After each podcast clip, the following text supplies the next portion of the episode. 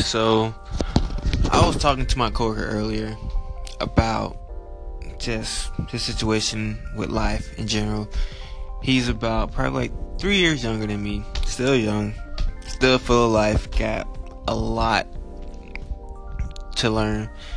Um, and every time he comes into work, he's always stressed out.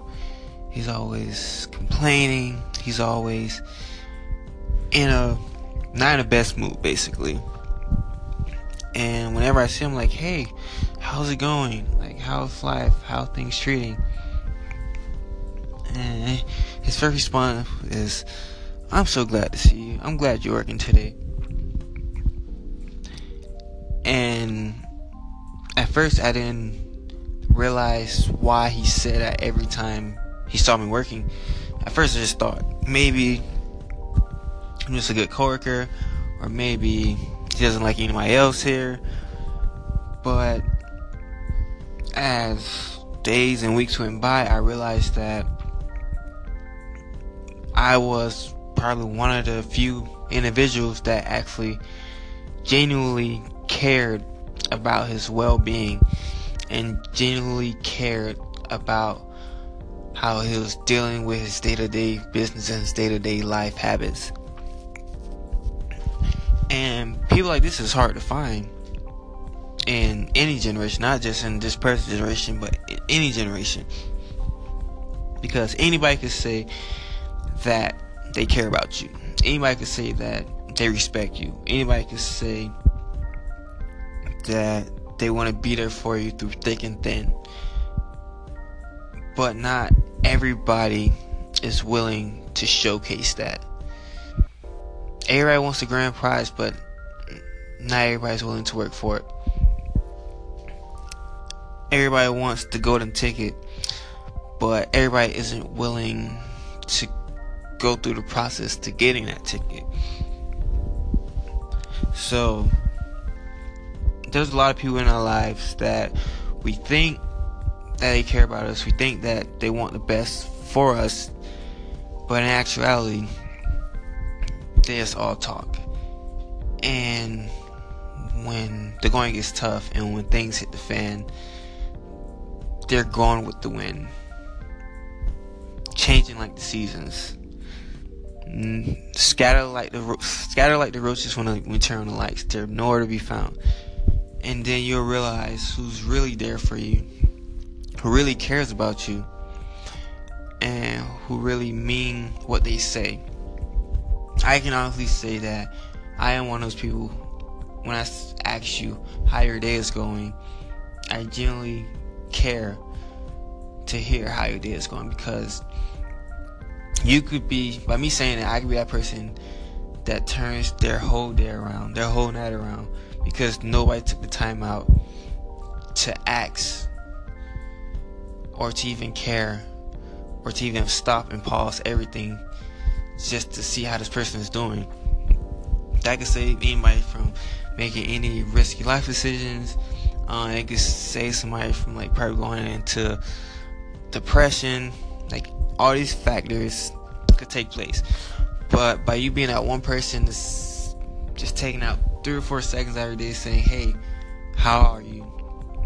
Is everything okay? Yeah, you're late, but you're safe, you're here, your well being. How are you? How can I make your night or your day better than the previous hours that you had throughout this day so far? Like, that little thing right there can matter the most to anybody. And with that being said, you have to practice what you you have to practice what you preach. So me, of course, I do these things daily because once that's how I was raised, and two, I just have a good heart. So that's the podcast for tonight. Um, like, subscribe, share with your friends.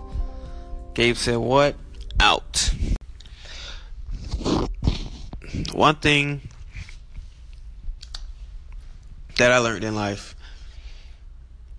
is that you are your biggest enemy You are the key to your own destiny. You are the biggest failure to your downfall. You are the reason that you will succeed in life. You are the reason if you're in a good mood, bad mood, any type of mood. You're the reason behind every action. You're the reason for every reaction. And after hearing it, you're like, whoa, whoa, whoa, why are you blaming me for everything? Well, it's because it's true. If you're in a bad situation, you have two options stay in a bad situation or get out of the bad situation.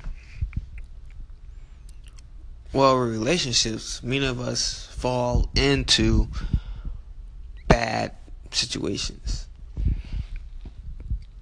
And we stay in bad situations. I can attest to that. Because I've been in a bad relationship before.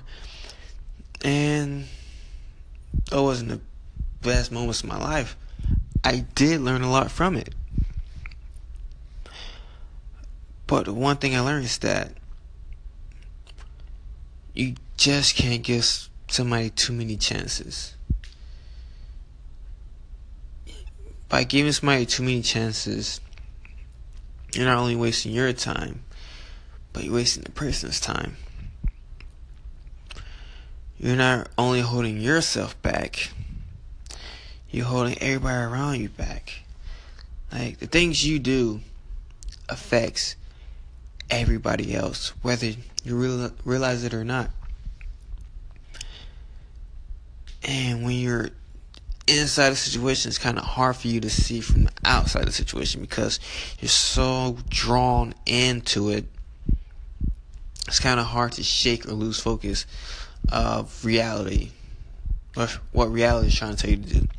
Reality wants you to leave and jet out of there and just start over and start fresh. And a lot of times, the reason why we don't start fresh is because we're afraid. We're scared. We don't know if something else out there is better than what we currently have now. And we don't want to risk losing something that we're used to for something that may not be as good. Well, my mom and my grandma once told me is that how can you get blessed with something new when you just don't let go of the the old? Life is about risk and reward. The more you risk, the higher the reward. And at first, I didn't understand what that meant. I'm like, what? I'm like, why would I leave something behind that I know I have, losing it all, and I don't know what else is out there? Nine times out of ten, when you jump ship, you know what's gonna happen. But something's maybe ten times better is out there for you. And during this time when you break away, you learn a lot about yourself. You learn how to control your emotions. You learn what gets what ticks what ticks you. You learn what motivates you. You learn what really makes you you and what makes you happy and you, you find all these crazy new things about you. And this vast of fascination of learning all these new tricks and kicks, you're gonna meet that one that enjoys the same thing as you just as much as you do. But you won't have the opportunity to find that person if you're not willing to let go of the old and move on to the new. It's okay to be afraid. It's okay to walk in a dark field without a flashlight. It's okay to sometimes not knowing what to expect next. That's what should excite you. That what should drive you. That's what should get you more eager to get out there and just jump gun and just get out there. I mean, I did it. And I am happy